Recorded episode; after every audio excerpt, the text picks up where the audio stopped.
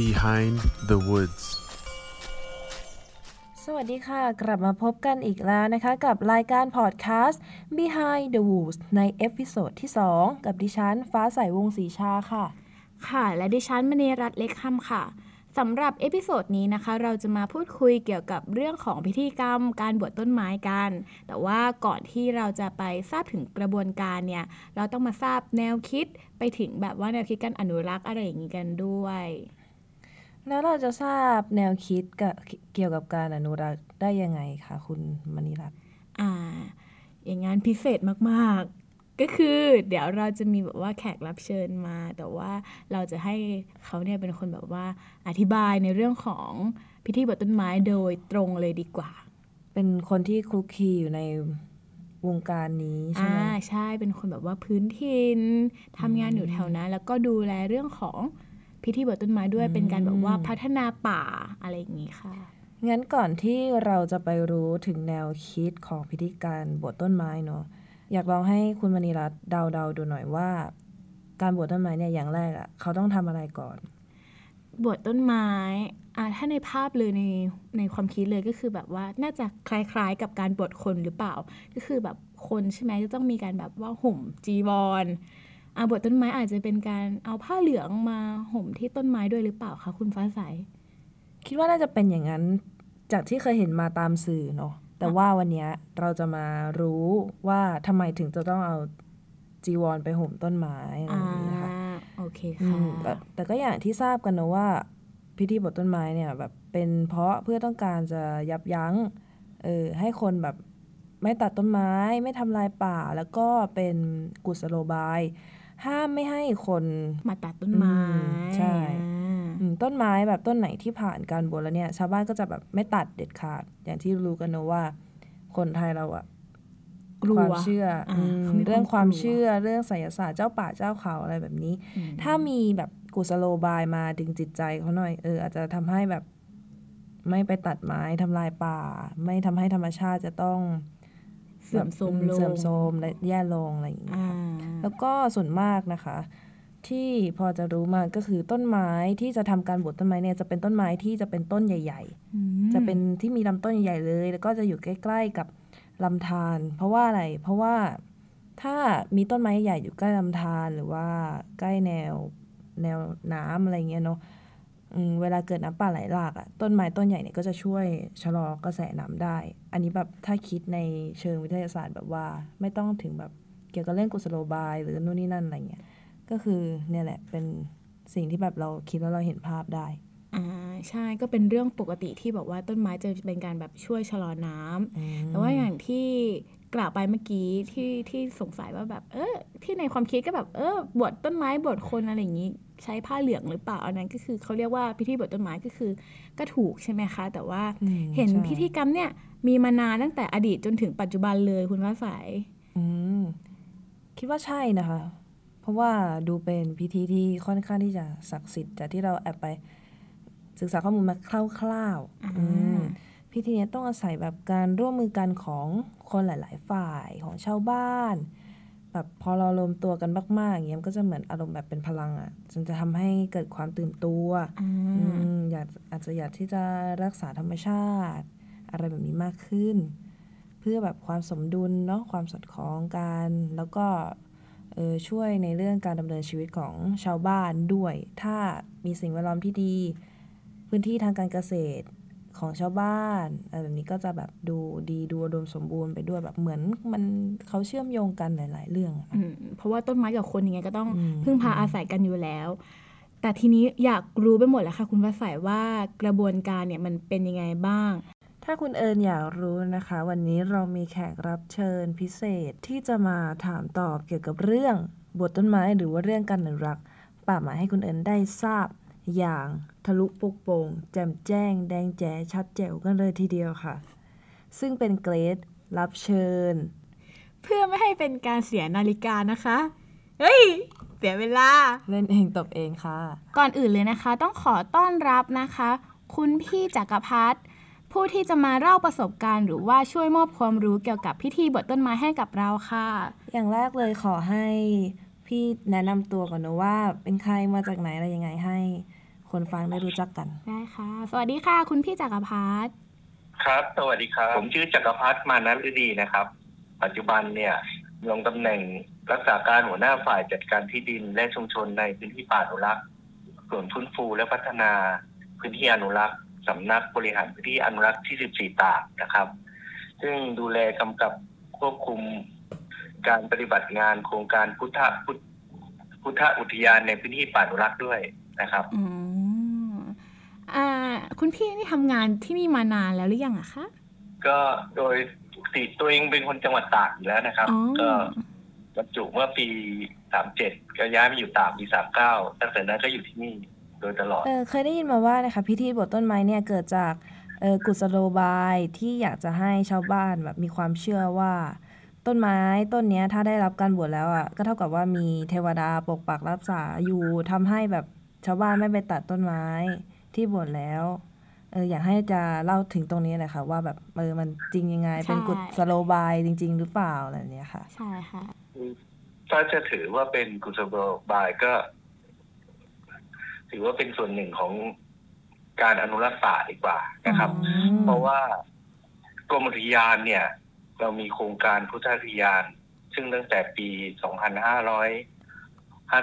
เนี่ยตั้งแต่ท่านรัฐมนตรีสุวิทย์ คุณนิติท่านได้มีดำริให้ตั้งโครงการพุทธอุทยานในพื้นที่ป่าอนุรักษ์ขึ้นมาเพื่อจะให้สำนักสงฆ์ในพื้นที่ป่าอนุรักษ์ซึ่งอยู่กระจัดกระจายแล้วก็ไม่ค่อยมีการควบคุมนะครับให้มาอยู่ในกรอบของการควบคุมปัจจุบันเนี่ยป่าตัวสำนักสงฆ์แล้วก็ที่พักสงฆ์ที่อยู่ในเขตป่าอนุรักษ์เราเนี่ยอยู่มีทั้งหมดประมาณ800กว่าแห่งทั่วประเทศนะครับในส่วนของสำนักบริหารพื้นที่อนุรักษ์14เนี่ยจะมีทั้งหมด31แห่งนะครับก็กระจายไปในพื้นที่อุทยานแห่งชาติพื้นที่เขตรักษาพันธุ์สัตว์ป่าพื้นที่เขตห้ามล่าสัตว์ป่านะครับจุดมุ่งหมายของโครงการก็จะให้พระสงฆ์เนี่ยเป็นแกนนำในการนำชาวบ้านซึ่งอยู่รอบพื้นที่ที่พักสงฆ์เนี่ยให้มีส่วนร่วมในการช่วยเจ้าหน้าที่ในการดูแลรักษาป่าแล้วก็ให้เกิดจิตสำนึกในการดูแลรักษาป่าในพื้นที่ของตนนะครับโดยเอากิจทั้งสองเนี่ยซึ่งเมื่อก่อนเนี่ยเป็นความเชื่อของชาวบ้านนำมาประกอบไว้เช่นการบวชป่าการดูแลเขาต้นน้ำนะครับฝ่ายต้นน้ำเขาเนี่ยให้พระสงฆ์เป็นแกนนำในการช่วยเจ้าหน้าที่ในการดำเนินกิจกรรมดังกล่าวต่อไปก็เท่ากับเอาพุทธศาสนาเข้ามาช่วยด้วยใช่เพราะว่าชาวบ้านก็เชื่อมีความเชื่อในแบบด้านนี้อ่ะเนาะก็เลยบอกว่าต้องเอาพระสงฆ์มาแบบช่วยดึงมาทำเหมือนเป็นการแบบช่วยกันบริการจัดอะไรนะบริการจัดการชุมชนจัดการป่าชุมชนอะไรแบบนี้หรือเปล่าเกี่ยวไหมครับป่าชุมชนในป่าอนุรักษ์จะไม่มีนะครับไม่มีบอกว่าในเขตป่าสงวนจะมีเพราะว่าในป่าอนุรักษ์เนี่ยถือว่าเป็นป่าที่ต้องเริ่มอนุรักษ์ใช่ไหมคะครับผมครับดังนั้นในการอนุรักษ์มากกว่านะครับแล้วจุดเริ่มต้นของแนวคิดการอนุรักษ์เนี่ยค่ะมันมาจากไหนนะคะจุดเริ่มต้นก็เริ่มตั้งแต่เดี๋ยวเรื่องอนุรักษ์ป่านี่ใช่ไหมครับใช่ค่ะที่เกี่ยวข้องกับตัวโครงการพุทธอุทยานนะครับก็เริ่มตั้งแต่ปี2552แล้วนะครับที่2552ก็คือเกือบ10ปีแล้วใช่ครับอ๋อเกือบ10ปีเริ่มตั้งแต่เกือบ10ปีเลยในโครงการพุทธอุทยานใช่งั้นอยากให้พี่ลองเล่าถึงขั้นตอนการทำพิธีบวชต้นไม้หน่อยแบบว่าคร่าวๆเขามีขั้นตอนอะไรยังไงบ้างก่อนที่จะเอาผ้าเหลืองหรือจีวรเนี่ยไปพันที่แบบรอบต้นไม้อะไรอย่างที่พวกหนูเคยเห็นมาก็คือเขาแบบว่าจะเอาผ้าเหลืองมาพันอันนี้ถูกใช่ไหมคะคือผ้าเหลืองเนี่ยก็เหมือนกับการบวชป่าเนี่ยก็เหมือนกับการบวชคนนะครับซึ่งความเชื่อของชาวบ้านเขาต้นไม้หนึ่งเราต้องไปคัดเลือกพื้นที่ก่อนว่าในพื้นที่ที่เป้าหมายของเราเนี่ยมีต้นไม้มีพื้นที่ที่จะดูแลรักษาจำนวนกี่ไร่นะครับต้นไม้ที่เราจะดูเนี่ยสามารถจะทำพิธีต้องมีลักษณะเด่นก็คือเป็น พื้นที่ไม้ใหญ่ที่มีไม้ใหญ่นะครับเพื่ออะไรเพื่อดูแลต้นไม้นั้นนะไม่ให้เกิดการตัดโค่นแล้วก็ชาวบ้านก็จะเห็นว่ามันมีจริงบอกว่าเขามีผ้าเหลืองอยู่แล้วเนี่ยอันนี้นะครับก็ทำเขานะครับก็จะหนึ่งก็คือประสานกับตัวชุมชนไว้แล้วก็นัดหมายกับตัวสำนักสงฆ์ที่สำนักสงฆ์นี้แล้วนะครับให้เขาเตรียมอุปกรณ์ไว้แล้วก็กำหนดส่วนใหญ่ก็จะทำในวันเข้าพรรษาเป็นวันเข้าพรรษาแบบวันพระวันอะไรอย่างเงี้ยอย่างที่ผ่านมาเข้าพรรษาอันนี้มีการบวชต้นไม้ไปด้วยหรือเปล่าคะเข้าพรรษาในปีรอบเข้าพรรษาที่ผ่านมามีครับผมไปทำที่เขตรักษาพันธุ์สัตว์ป่าอุ้มผางจังหวัดตากเหมือนกันใช่ครับที่หมู่บ้านที่ผมทำโครงการอยู่นะครับบ้านที่หมู่11ตำบลแม่จันทร์อำเภอหางจังหวัดตากแม่จันทร์ครับคือเดิมเนี่ยท่านก็มีดำริไว้อยู่แล้วว่าต้องการรักษาป่าผืนนี้เพื่อเป็นเขตอภัยทานเนื่องจากปัจจุบันเนี่ยชาวบ้านน่ะเดิมมาเข้าทำเกษตรกรรมซึ่งใช้พื้นที่เยอะแล้วก็ปัจจุบันเนี่ยสัตว์ป่าแล้วก็มีมากขึ้นทำให้ท่านก็กลัวว่าเดี๋ยวสัตว์ป่าจะออกไปหากินแล้วถูกชาวบ้านทำร้ายเองก็เลยโดนล่าด้วยใช่ไหมใช่ข้างหมู่บ้านเนี่ยน่าจะหาวิธีการที่ให้ชาวบ้านเนี่ยดูแลร่วมกันทำเป็นเขตอภัยทานผมก็เสนอว่าอย่างนี้เราก็น่าจะจัดพิธีบวชป่าขึ้นมาที่ของชาวบ้านแหละแล้วก็มีการปลูกป่าแบบประชาอาสาเข้าไปเสริมด้วยเพราะว่าปัจจุบันพื้นที่เหล่านั้นน่ะมีการบุกรุกแล้วก็ถูกไฟไหม้ในปีที่ผ่านมาเนี่ยค่อนข้างเยอะเหมือนกันใช่ต้นปีที่ผ่านมาคือแบบไฟไหม้เยอะมากแล้วอย่างที่พี่จักรพัฒน์บอกเนาะเหมือนแบบได้ทั้งดูแลต้นไม้ด้วยอย่างแล้วก็ดูแลสัตว์ด้วยสัตว์ป่าไปด้วยเหมือนแบบทำแล้วได้2อย่างเลยใช่เพราะว่าทำไมท่านถึงคิดอย่างนั้นเพราะว่าท่านมีลูกกวางอยู่ 2-3 ตัวคุ้นๆแล้วนี่ก็จะที่จะไปปล่อยเขาท่านก็กลัวว่าชาวบ้านจะทำร้ายเขาก็เลยทำการบวชป่าต้นไม้รอบบริเวณที่เราจะด้วยรอบทั้งหมดเลยแล้วก็จัดกีฬาชาวบ้านก็จะรู้ว่าแนวเขตเนี้ยเป็นเขตอภัยทานนะเป็นเขตคุ้มครองสัตว์อยู่เขาก็จะดูแลที่เหล่านั้นร่วมกันดีถ้าในอนาคตมีแบบเขตอภัยทานเยอะๆอย่างนี้คือแบบน่าจะเขียวกันทั้งประเทศเลยเขียวกันทั้งประเทศส่วนใหญ่ก็เป็นป่าอนุรักษ์อยู่แล้วแต่ว่าปัจจุบันเนี่ยชุมชนในพื้นที่ป่าเรามีค่อนข้างเยอะเพราะฉะนั้นจะต้องมีการควบคุมค่ะแล้วคุณพี่จักรพัฒน์มีความคิดเห็นอย่างไรบ้างเกี่ยวกับการใช้ประโยชน์ป่าไม้อ่ะคะแบบว่าในทางที่แบบทั้งดีแล้วก็ไม่ดีด้วยอะไรอย่างเงี้ยค่ะปัจจุบันเนี่ยกรมอุทยานน่ะมีแนวทางในการแก้ไขปัญหาที่ดินป่าอนุรักษ์อยู่แล้วตามพรบ26พฤศจิกายน61ซึ่งทางรัฐบาลได้วางกรอบในการจัดการพื้นที่ชุมชนที่อยู่ในเขตป่าอนุรักษ์ไว้โดยการสำรวจพื้นที่ทั้งหมดปัจจุบันเนี่ยมีอยู่กี่แห่งบ้านโดยวางกฎเกณฑ์ไว้ก็คือ1พื้นที่เนี่ยถ้ามีร่องรอยในภาพถ่ายปี45เนี่ยก็จะให้ดำรงไว้อยู่ที่นี่ห้ามเปลี่ยนผู้ครอบครองให้อยู่ในกรอบที่กำหนดตามแผนที่ภาพถ่ายเนี่ย2ก็คือพื้นที่ที่หลังจาก45เนี่ยภาพถ่ายปี45ที่ออกบุกรุกเพิ่มเติมแต่ว่าอยู่ก่อนปี57เนี่ยก็ให้ทำการไว้โดยใช้มาตรา66ของรสช.เข้ามาควบคุมค่ะแล้วพี่คุณแล้วคุณพี่อะค่ะคิดยังไงคะเกี่ยวกับพิธีตัดต้นไม้ภาพพิธีตัดต้นไม้การตัดต้นไม้ในอนาคตนะคะว่าจะยังมีต่อไปอีกไหมหรือว่าจะเริ่มหายไปตามกาลเวลาอย่างเงี้ยเพราะว่าแบบเราลองถามพี่ๆน้องๆที่เรารู้จักอะค่ะเกี่ยวกับพิธีบวชต้นไม้แบบรู้จักไหมเคยได้ยินไหมบางคนอยู่ภาคเหนือเหมือนกันใช่บางคนเขาก็แบบว่าไม่ได้ยินนะไม่เคยได้ยินไม่รู้จักไม่อะไรอย่างนี้เลยคิดว่าในอนาคตอะมันจะยังคงอยู่ไหมภาพในอนาคตจะเป็นยังไงประมาณนี้เดิมที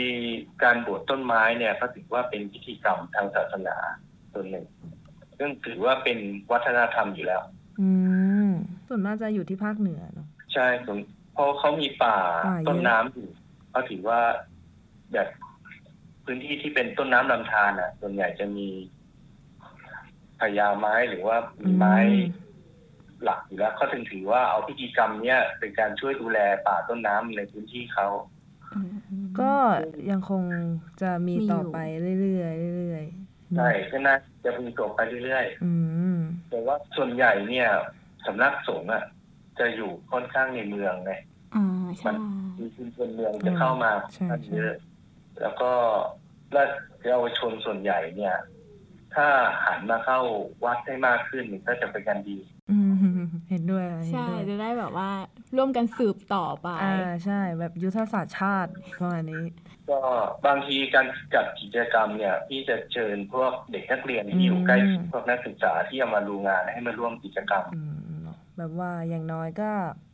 ยังเป็นหนึ่งในผู้ที่ส่งต่อไปให้เจนเขาได้เพื่อนๆเขาได้อะไรแบบนี้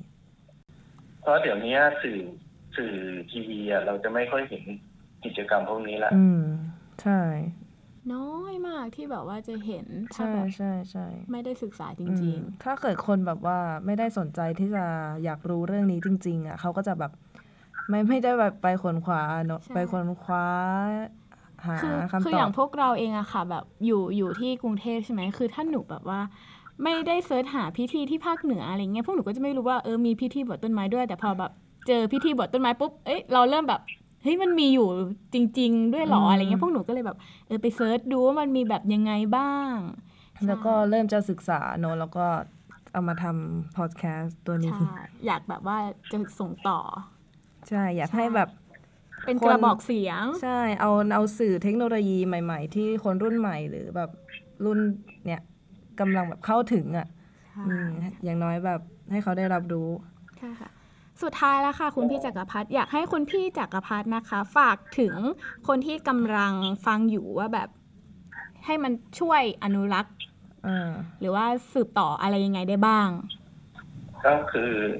ป่าไม้ปัจจุบันเนี่ยเราลดน้อยลงทุกวันนะครับกิจกรรมต่างๆที่ช่วยในการดูแลรักษาป่าเนี่ยปัจจุบันเนี่ยค่อนข้างน้อยนะครับเห็นสื่อต่างๆออกแต่ก็เป็นบางส่วนเท่านั้นที่จะเห็นผลโดยแท้จริงนะครับปัจจุบันเนี่ยถ้าเกิดเราไปมองในพื้นที่ต่างจังหวัดเนี่ยเราจะเห็นว่าไร่เลื่อนลอยค่อนข้างเยอะดังนั้นถ้าเกิดว่าเราได้มีกิจกรรมที่ปลูกจิตสำนึกของเยาวชนที่จะเติบโตภายในข้างหน้าเนี่ยให้เขามีจิตสำนึกในการดูแลรักษาป่ามากขึ้นเนี่ย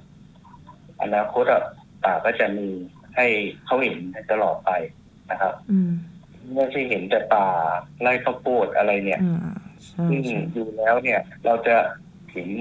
ประโยชน์ได้แก่ขั้นต้นแค่นั้นเองแต่ในอนาคตเนี่ยปัญหาการขาดน้ำอะไรก็จะตามมาดังนั้นจึงขอให้น้องๆเนี่ยซึ่งจะเป็นเยาวชนแห่งชาติต่อไปเนี่ยให้ช่วยในการปลุกจิตสำนึกของเพื่อนๆหรือว่าน้องๆที่เติบโตขึ้นมาเนี่ยให้ช่วยดูแลรักษาป่าต่อไปจะทำกิจกรรมก็ได้อะไรก็ได้หรือว่าถ้าปีหน้าเนี่ยถ้าอยากมาเข้าร่วมกิจกรรมของทางสำนักสิทธิเนี่ยก็เชิญได้นะครับเพราะว่าโครงการพุทธวิทยาเรามีเยอะแยะเลยในพื้นที่ป่าก็ได้ถ้าพวกหนูอยากจะไปนี่ก็คือติดต่อพี่จักรพัฒน์โดยตรงได้เลยใช่ไหมคะติดต่อได้เลยครับเดี๋ยวเกณฑ์เพื่อนไปเยอะๆเลยค่ะเดี๋ยวชวนอาจารย์ไปด้วยค่ะเพราะว่าแบบเคยไปทำกิจกรรมที่ภาคเหนืออยู่เหมือนกันไปแม่ฮ่องสอนต้นไม้เยอะๆเดี๋ยวเสนอให้อาจารย์พาไปจังหวัดตากนี่ค่ะก็ตอนนี้ก็เราก็ถามคำถามที่อยากจะถามพี่กันหมดแล้วเนาะก็ขอบคุณพี่จักรพัฒน์หรือพี่ป๊อปมากนะคะที่มาให้ความรู้ในเรื่องการปลูกต้นไม้แล้วก็เรื่องการอนุรักษ์ป่าไม้แนวคิดต่างๆทำให้แบบว่าพอทราบอยู่ว่าใช่ว่ามันเป็นยังไงบ้างค่ะขอบคุณมากค่ะสวัสดีค่ะถ้ามีอะไรเดี๋ยวติดต่อกลับไปนะคะค่ะค่ะขอบคุณค่ะครับขอบคุณครับอย่างที่ได้ฟังไปข้างต้นนะคะในเรื่องการอนุรักษ์ป่าไม้เรื่องพิธีบวชต้นไม้เนี่ยหลายอย่างก็จะสอดคล้องกันเหมือนเชื่อมโยงกันอย่างการที่ก่อนที่เราจะบวชต้นไม้เนี่ยอย่างที่คุณพี่ป๊อปหรือพี่จักรพัฒน์ได้บอกก็คือ เป็นการให้พระสงฆ์ไปรวบรวมกำลังหรือว่าชาวบ้านมาทำพิธีมาช่วยกันอะไรแบบนี้ใช่ในกระบวนการเนี่ยก่อนอื่นเลยเขาก็จะแบบว่ามีการสำรวจต้นไม้ต้นใหญ่ก่อนที่แบบว่าคิดว่าเอ้ยต้นเนี้ยเขาจะน่าจะแบบเอาไปตัดแบบเอาไปใช้ประโยชน์แน่นอนแต่มาอย่างที่บอกไปก็คือรวบรวมชาวบ้านแล้วก็แบบว่านิมนต์พระมาแล้วก็จะมีชาวบ้านเนี่ยเตรียมเครื่องไหว้ต่างๆที่เขาเรียกเป็นแบบเครื่องไหว้ก็จะมีเช่นแบบข้าวเหนียวสุกกล้วยสุกแล้วก็พวกหมากคำภูใบอะไรอย่างนี้อันนี้ตอนที่เราไปหาข้อมูลมาเนาะใช่แล้วก็จะมีแบบว่าการเตรียมผ้าเหลืองแล้วก็ได้สายสิญจน์แล้วก็น้ำมนต์ต่างๆขมิ้นน้ำส้มปล่อยแล้วก็การจัดสร้างศาลเพื่อแบบว่าอัญเชิญแบบลูกเทวดามาแบบเฝ้าอาศัยอยู่ในต้นไม้อะไรอย่างนี้เสร็จแล้วพอถึงวันพิธีเนี่ยเขาก็จะโยงสายสิญจน์ไปที่แบบตามต้นไม้ต่างๆแล้วก็วนกลับมาที่ประรำพิธีประรำพิธีเลยกันเดียวทีเดียวสุดท้ายเขาก็จะแบบว่ามีการสวดมนต์ต่างๆตามพระพุทธศาสนาก็เป็นการอาราธนาศีล5ปกติทั่วไปใช่เสร็จแล้วก็มีการด้วยกันพอสุดท้ายเขาก็จะเอาผ้าเหลืองเนี่ยไปพันที่ต้นไม้ไปพันแบบลำต้นเพื่อเป็นสัญลักษณ์ให้ว่าต้นไม้ต้นเนี้ยนะได้ทำการบวชแล้วเป็นการแบบว่าขอไว้เลยว่าต้นไม้ต้นเนี้ยห้ามตัดนะใช่แล้วค่ะนอกจากจะเป็นการเพิ่มแต้มบุญให้กับตัวเราแล้วเนี่ยยังเป็นการช่วยอนุรักษ์ป่าชุมชนหรือว่าช่วยประเทศของเราให้มีพื้นที่สีเขียวมากขึ้นอีกด้วยอย่างที่คุณพี่ป๊อปนะคะได้ฝากทิ้งท้ายไว้ถึงเยาวชนรุ่นหลังว่าอยากจะให้สิ่งเนี้ยการบวชต้นไม้เนี่ยมีคงอยู่ต่อไปเพราะว่าเยาวชนเนาะก็อาจจะไม่ค่อยได้เสพสื่อใดๆมากมายแล้วสื่อก็ไม่ได้นำเรื่องการบวชต้นไม้เนี่ยไปออกให้เยาวชนรุ่นนี้ได้รับรู้ใช่อย่างที่แบบว่าถ้าผู้ฟังคนไหนที่แบบว่าได้แวะเวียนเข้ามาฟังกันพอดแคสต์เรื่องนี้และอยากจะเข้าไปศึกษาหรือว่าเข้าไปแบบทำพิธีบวชต้นไม้อะไรอย่างเงี้ยก็ติดต่อพี่ป๊อปได้คอมเมนต์ไปด้านล่างเดี๋ยวเราจะแบบว่าส่งข้อมูลไปเพราะว่าทางชาวบ้านจังหวัดตากหรือว่าที่ทำเนี่ยเขารู้สึกว่ายินดีมากๆที่จะแบบว่ามีคนเข้าไปศึกษาแล้วก็จะได้เป็นการถ่ายทอดสืบต่ออะไรอย่างนี้ไปด้วยใช่เป็นการประชาสัมพันธ์ไปโดยตัวจะไม่เป็นพิธีที่ทิ้งไว้ให้แค่คนรุ่นหลังไม่ใช่รุ่นหลังสิรุ่นก่อนหน้านั้นหรือรุ่นคนเฒ่าคนแก่เท่านั้นที่รู้เยาวชนรุ่นใหม่อย่างเราเนี่ยอย่างเราเนาะเปรียบเทียบเป็นเราก็ได้คนที่จะต้องรู้และช่วยกันอนุรักษ์ต่อไปเป็นในฐานะที่เราสามารถที่จะเป็นกระบอกเสียงให้กับรุ่นเราได้ใช่ใช่ใช่สุดท้ายนี้เราทั้งสองคนเนี่ยก็ต้องขอขอบคุณคุณผู้ฟังทุกคนที่แวะเวียนเข้ามาฟังสื่อพอดแคสต์ของเรานี้ค่ะก็ขอขอบคุณมากๆเลยแล้วก็เอพิโซดต่อไปจะเป็นเรื่องอะไรนั้นเราก็ยังคงวนเวียนอยู่กับเรื่องธรรมชาติและพิธีบวชต้นไม้เราจะมาฟังบทสรุปของพิธีบวชต้นไม้ใน EP ถัดไปหรือเอพิโซดที่3ในพอดแคสต์ชื่อว่า Behind the Woods กันนะคะขอบคุณทุกคนที่เข้ามาฟังมากๆเลยขอบคุณค่ะ